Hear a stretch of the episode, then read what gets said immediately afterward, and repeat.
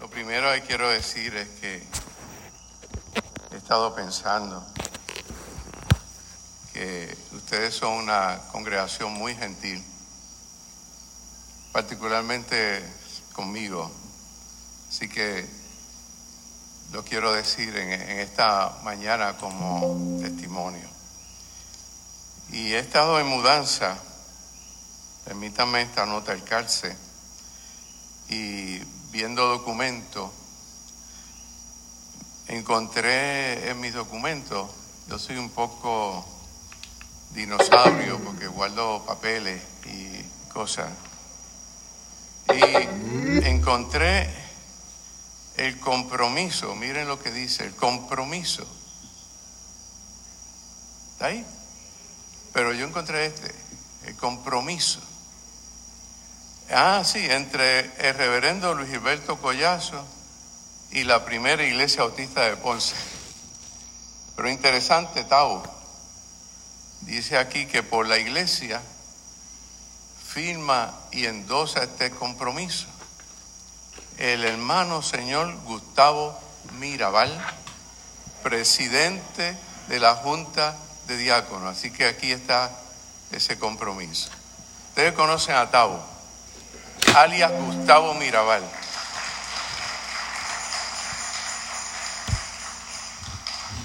Bueno, muy bien. Ah, este mensaje de hoy es un poco extraño, probablemente.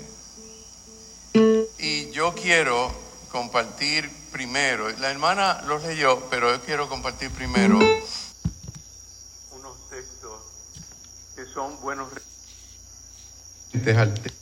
Por Mateo, Mateo, yo sé que estamos Voy a tratar de darle la oportunidad a ustedes de la hora del almuerzo. Mateo dice, a partir de aquel momento, dijo Jesús, Jesús empezó a manifestar a sus discípulos que tenía que ir a Jerusalén y que los ancianos del pueblo, los jefes de los sacerdotes, vean quiénes, y los maestros de la ley, los abogados, vamos a ponerlo equivalente hoy, le harían sufrir mucho, que ese grupo le haría sufrir mucho, y luego lo matarían, pero que al tercer día resucitaría. Eso lo redacta Mateo, lo dicta Mateo en el capítulo 16. Lucas nos da otro referente, y Lucas nos dice pero entre tanto, le dice Jesús a los discípulos, hoy, me gusta este texto, entre tanto, hoy, mañana y pasado mañana, tengo que seguir mi camino. Porque no es posible que un profeta, escuchen bien, subrayen, muera fuera de Jerusalén. Y lo que voy a leer sé que ustedes lo han escuchado frecuentemente, bastante. Jerusalén, Jerusalén, que matas a los profetas y apedreas a los mensajeros que Dios te envía. ¿Cuántas veces he querido reunir a tus hijos como la gallina reúne a sus pollitos bajo las alas y ustedes se negaron? Y el texto mayor Dice, lo quiero leer porque es importante tener claro este texto. Después de haber dicho esto, Jesús siguió su camino. Muy importante esa frase. Subiendo hasta Jerusalén. Y cuando yo estaba cerca de Befagé de Betania, al pie del monte de los olivos, envió a dos de sus discípulos con este encargo, vayan a la aldea que está ahí al frente y en cuanto entren en ella encontrarán un pollino atado sobre el que nunca ha montado nadie, desátenlo y tráiganmelo. Lo tomó prestado, ¿verdad? Y si alguien les pregunta por qué lo desatan, díganle que el Señor lo necesita. Fueron los que habían sido enviados y encontraron todo lo que Jesús había dicho. Mientras desataban el pollino, los dueños le preguntaron, ¿y por qué desatan el pollino? Ellos contestaron, el Señor lo necesita. Trajeron el pollino a donde estaba Jesús, pusieron sus mantos encima del pollino e hicieron que Jesús montara sobre él. Y mientras avanzaba, tendían mantos en el camino y cuando ya se acercaba a la bajada del monte de los olivos, los discípulos de Jesús, que eran muchos, se pusieron a alabar a Dios llenos de alegría por todos los milagros que habían visto.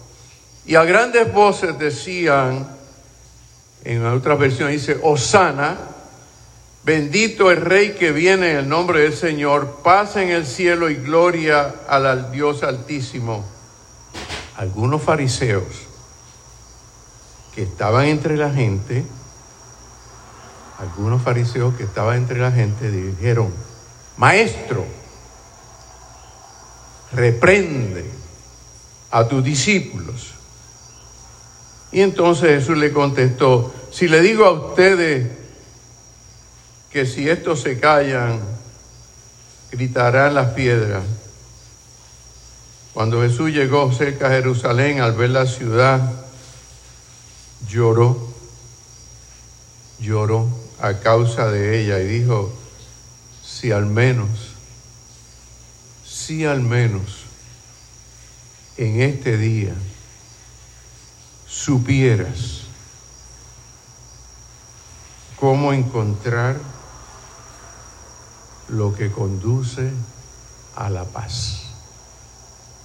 Quiero repetir, si al menos en este día supieras lo que conduce a la paz. Yo voy a hacer tres preguntas, tres preguntas voy a hacer hoy. Hoy vengo más académico, creo.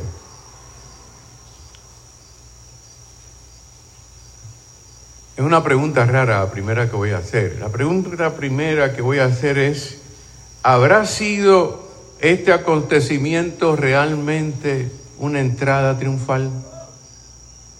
Como lo han descrito algunos. Segunda pregunta. ¿Podríamos pensar que aquella Jerusalén representa nuestro mundo actual? Aquella Jerusalén, pregunto, ¿podríamos pensar si aquella Jerusalén representa nuestro mundo actual? Y tercero, pregunta, ¿será necesario, pregunto, que haya mundos, eras, que deban desaparecer? ¿Será necesario que haya mundos, eras, que deban desaparecer? Que deban de ser erradicadas, transformadas? Cuando estaba pensando en este sermón, no sé por qué recordé una canción de Roy Brown que dice sal a caminar. Porque en esta mañana lo que estamos recordando es el Jesús que sale a caminar. Y sale a caminar donde sus discípulos no quieren que él camine. ¿Se han percatado? sale a caminar a donde no, la gente que lo ama no quiere que él vaya. Y él mismo había dado ese referente, es que a donde voy son renuentes a mi mensaje, son gente que no soportan el mensaje del reino de Dios, por lo retante, por lo desafiante que es.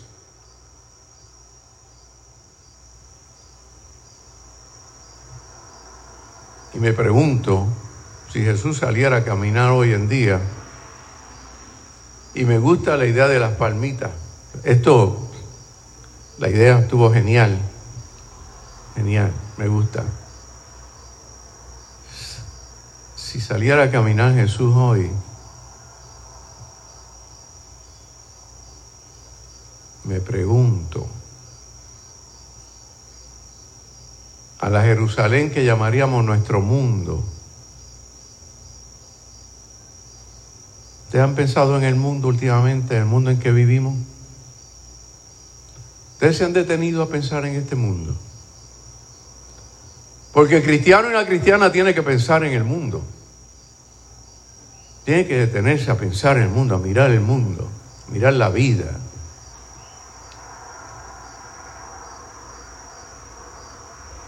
Hago un silencio para darle oportunidad que usted piense en este mundo. Porque estamos empezando la Semana Santa en un mundo muy particular.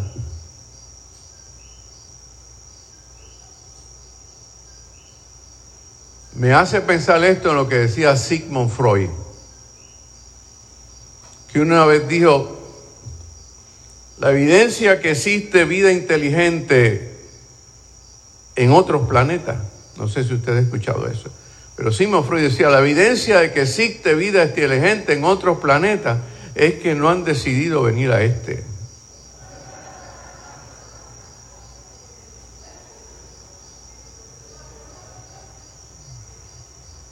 Imagine un mundo como este en que la gente los domingos dice amará al prójimo sobre todas las cosas y a Dios sobre todas las cosas y a tu prójimo a ti mismo y al otro día van a comprar rifles, pistolas.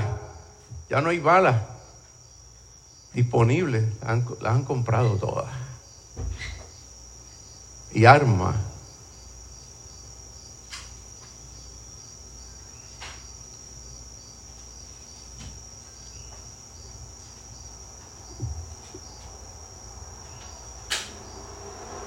Hay Jerusalén que matas a los profetas. Vean que lo que Jesús estaba diciendo respecto a Jerusalén, estaba hablando de la muerte de la tortura, de la mentira, de la corrupción de los líderes religiosos, políticos y sociales y del sistema judicial. eso es que está hablando Jesús.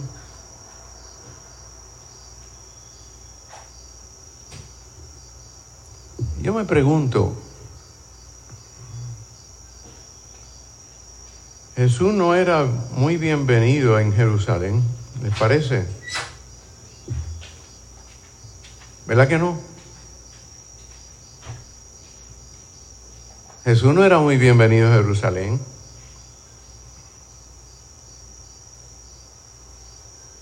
Y aquí es que quiero propiciar un nuevo pensamiento. Porque la clase dominante de Jerusalén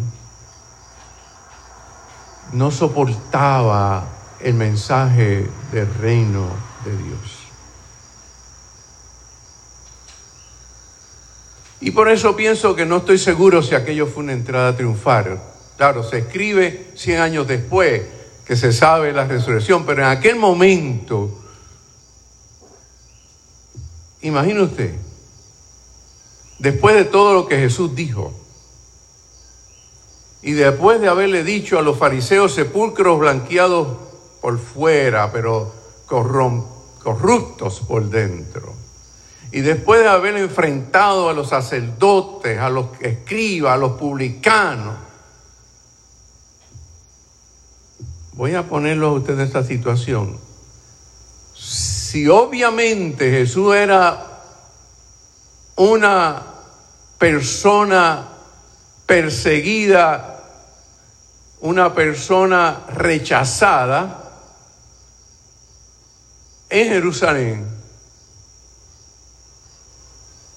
Realmente yo pienso que lo que estaba ocurriendo allí, usted se imagina que alguien que es una persona perseguida y, rechazada y que haya gente que le ponga ramas a su entrada y aplauda y lo vituree. ¿No le está a usted interesante que los fariseos le dijeron a Jesús, dile a tus discípulos que se callen. Porque pienso que lo que realmente estaba ocurriendo allí era un acto de protesta, de desafío, de reto, de señalamiento directo a que la vida religiosa, política, social de aquel momento era una vida totalmente disfuncional, superficial, falta de la profundidad espiritual. Y por eso los fariseos tenían que decirle a los discípulos de Jesús, dile que se calle, dile a Jesús, Jesús, dile que se callen, que no te vitoreen. Por eso pienso que esa entrada triunfal fue una entrada de reto, de desafío, lo cual para mí es importante porque pienso que hoy en día nuestra mirada y nuestro acompañamiento a Jesús entrar a la Jerusalén, no a la Jerusalén aquella que entró, a la Jerusalén de nosotros hoy, porque hoy estamos retados y desafiados a entrar a esta Jerusalén, que es el mundo en que nosotros estamos viviendo. A esa Jerusalén es que hay que entrar. Y es ahora que hay que entrar. A ah, usted mira, ah, por, es que es que hacia Jerusalén cuando se entra es peligroso, es retante.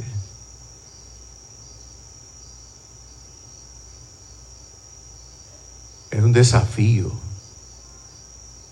Y allí se dijo Osana, ¿verdad que sí? Osana. Y nosotros cantamos Osana con mucha alegría. Pero Osana en aquel momento Osana en aquel momento era un grito muy peligroso. Porque Osana quiere decir salva ahora, o lo que dice en puertorriqueño, ahora es que es. Y vean que lo que quiero dejar en la mente de ustedes para que entren a la, luego a la reflexión más profunda personal es que allí estaba entrando el que proclamó el reino de Dios y su justicia, el que ofreció una nueva manera de ver la vida, el que habló de amar al prójimo, el que dio de comer a los pobres, el que resucitó a los muertos, el que sanó a los enfermos, lo cual rompía con toda la estructura religiosa y social y aquella osana lo que implicaba era un grito de protesta en el momento real en que Jesús estaba entrando. Osana quería decir, ahora salva, ahora Dios. Osana. Estaba el pueblo diciendo, urge tu presencia y tu acción en este tiempo.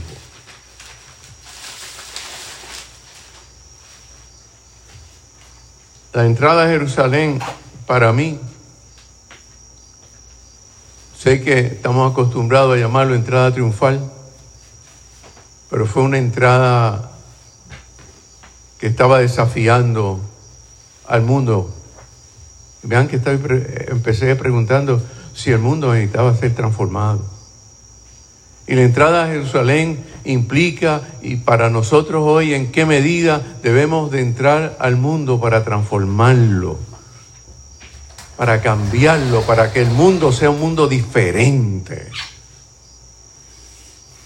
Un mundo en que valga la pena vivir, en que la gente de verdad pueda vivir de una manera solidaria, empática, sensible. Y por eso pienso que esa entrada a Jerusalén lo que decía era que el reino de Dios tenía que transformar la realidad de aquella ciudad que se llamaba Jerusalén, aquella ciudad de los Pilatos, de los Herodes, de los Anás, de los Caifás, que en este tiempo también hay Caifás y Anás y Herodes y Pilatos.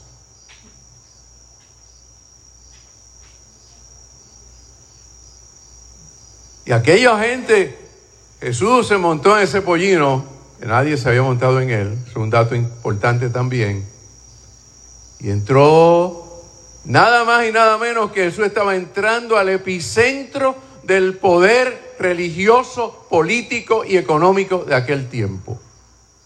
En la Pascua estaba entrando a Jerusalén.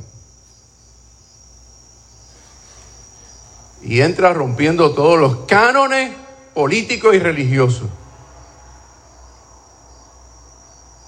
Porque aquella gente que estaba levantando las palmas, tendiendo los paños, estaba diciendo, este es el verdadero rey. Óigame, imagine cómo pensó Herodes, Caifás y Aná, el César, Pilato, cuando aquella gente sencilla y humilde estaban diciendo, el que viene por ahí es el rey. Pero un rey que modifica y cambia totalmente la el modo en que aquel momento se estaba pensando en un rey.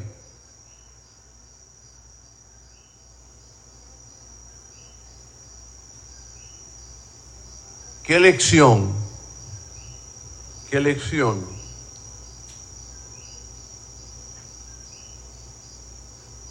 Nos da la entrada triunfal. ¿Qué nos dice? ¿Qué nos dice a nosotros hoy?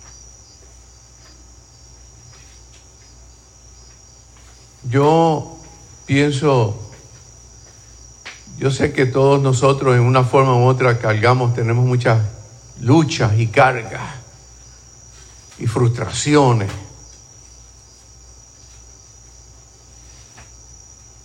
Yo me imagino que acá cogieron su apagón también, ¿verdad? Y fastidio. Todos nosotros tenemos fastidios y frustraciones y dolores y angustias y enfermedades e incertidumbre. E incertidumbre hasta en la forma más práctica, porque imagino que muchos de ustedes están pensando comprar un inverter si no lo tienen. ¿verdad?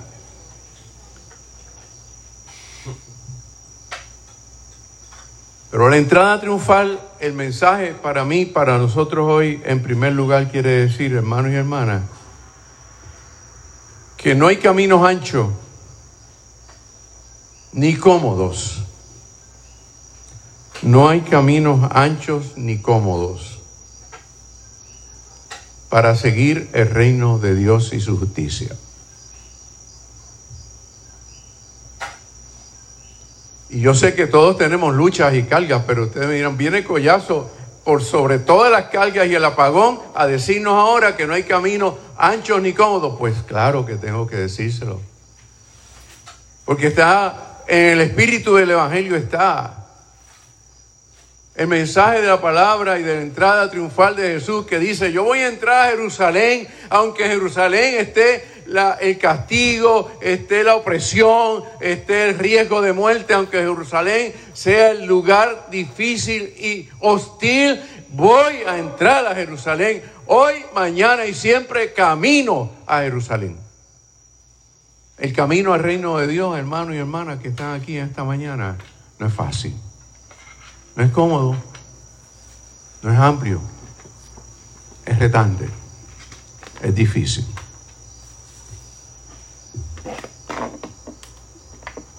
Eso me recuerda parte de un escrito de un poeta estadounidense, Robert Frost, que escribió una frase que significa para mí mucho. Dice Robert Frost, tomé el camino menos transitado o más difícil o podría decir, tomé camino más inhóspito, más difícil. Y eso hizo la diferencia.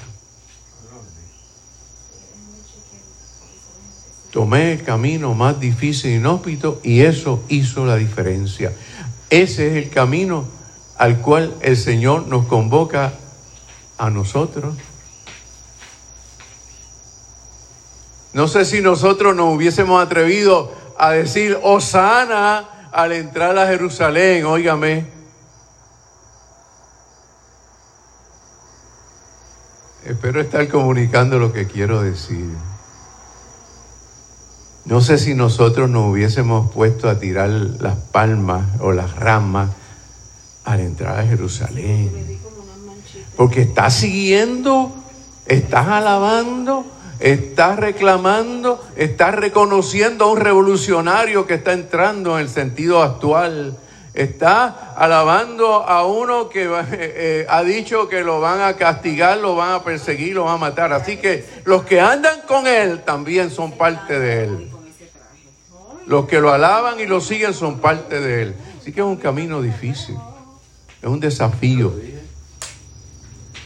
Seguir a Cristo hoy en día es un desafío, es un reto, es un llamado a caminar el camino difícil, pero es el camino que nos lleva al reino de Dios y su justicia. En otras palabras, entrar a Jerusalén tiene un precio. Y un precio caro. Y no un precio en el sentido de pagar una entrada. Es lo que implica nosotros asumir una respuesta ante el mundo en que estamos. Así que el reino de Dios en la entrada a Jerusalén nos dice que el reino de Dios, que seguir a Cristo, que trabajar por el reino de Dios, por un mundo mejor, por una realidad nueva, no es una forma de prosperidad. No, no implica prosperidad como nosotros la conocemos, no implica prepotencia, ni reconocimiento, no implica estar en un estatus prominente, no implica nada de eso. Seguir el reino de Dios, entrar con Jesús a Jerusalén, implica haber uno estado convencido de que es el camino del amor, el único camino que lleva al reino de Dios. No hay otra. No espere que entrar a Jerusalén, que ser creyente, que seguir a Cristo le va a traer prosperidad y abundancia económica o social o personal. Nada de eso. Entrar a Jerusalén, como dijo Jesús, Jerusalén es donde matan a los profetas. Donde castigan los que dicen la verdad y luchan por la justicia. Los que proclaman la paz, el shalom de Dios. El domingo de Ramos, como lo llamo, nos vuelve a recordar aquello que Jesús declaró. Y ese texto final me parece que es sumamente importante. Estoy, estoy ya terminando, hermano. Ese texto es muy importante. Y quisiera dejar ese texto con ustedes. Si al menos, si al menos en este día supieras encontrar lo que conduce a la paz al shalom. Si al menos en este día le dijo Jesús a la gente, supiera lo que conduce, el camino que conduce a la paz. Y la paz no es meramente estar tranquilo. La paz no es eso. En la Biblia la paz no es eso. La paz es shalom. Si supiera al menos encontrar el camino donde se pudiera vivir una vida humana, verdadera, auténtica, justa, una vida abundante. Porque el Señor vino para que tú tengas vida y vida en abundancia. Si supieras ¿Nos estará diciendo Jesús eso a nosotros también? ¿Nos estará diciendo eso Jesús a nosotros también? Si supiera Qué profunda esa frase, ¿verdad? Piénsalo en silencio en este momento, un minutito.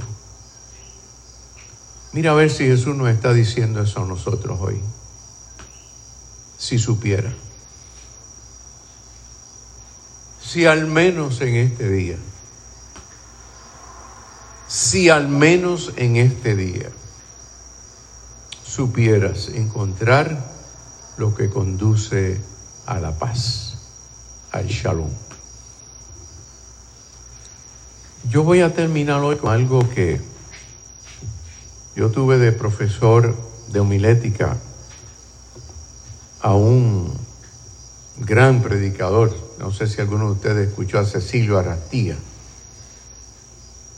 Cecilio Arrastía era un gran predicador, fue mi maestro de homilética. Si yo, si él estuviese aquí y yo hiciera esto, me daba F menos en la clase. Lo que voy a leer fue escrito. Voy a dar este dato. Voy a leer un párrafo. Se supone que uno predicando no lee un párrafo de un libro. Así que si Cecilio me está mirando desde el cielo, me disculpa. Pero este párrafo fue escrito en el 1942. Yo sé que algunos de ustedes no habían nacido en esa fecha, porque ustedes son bien jóvenes todos, como yo. 1942. Muchos de acá son después de menudo y otros antes de menudo. Lo escribió alguien, y es importante que yo diga quién lo escribió. Lo escribió alguien que a los tres años, al año estaba preso, y a los, dos, y a los tres años de esto, seis meses antes de terminar la Segunda Guerra Mundial, fue ahorcado en Alemania. Lo escribió uno de los más grandes teólogos que yo haya leído.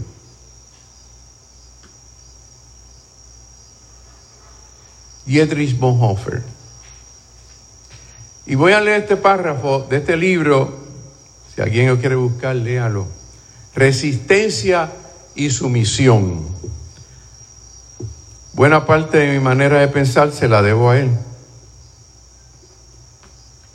Estuvo sumamente interesante este párrafo. No hay problema con que se lo lea, ¿verdad? No hay problema. Vean lo que dice. Es más, póngale mucha atención, hermano. Yo sé que estoy leyendo, es fácil que se colaba un párrafo.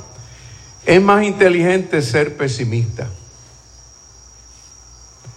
Las decepciones se olvidan y uno no se desacredita ante los hombres. Así pues, el optimismo le está vedado a los inteligentes. En su esencia, el optimismo no es una visión de la situación actual, sino que es una fuerza vital, una fuerza de la esperanza Allí donde los demás se resignan, existe la fuerza de mantener el guida la cabeza. Allí donde todo parece fracasar, existe la fuerza de soportar los reveses. Una fuerza que nunca entrega el futuro al enemigo, sino que lo reivindica siempre para sí.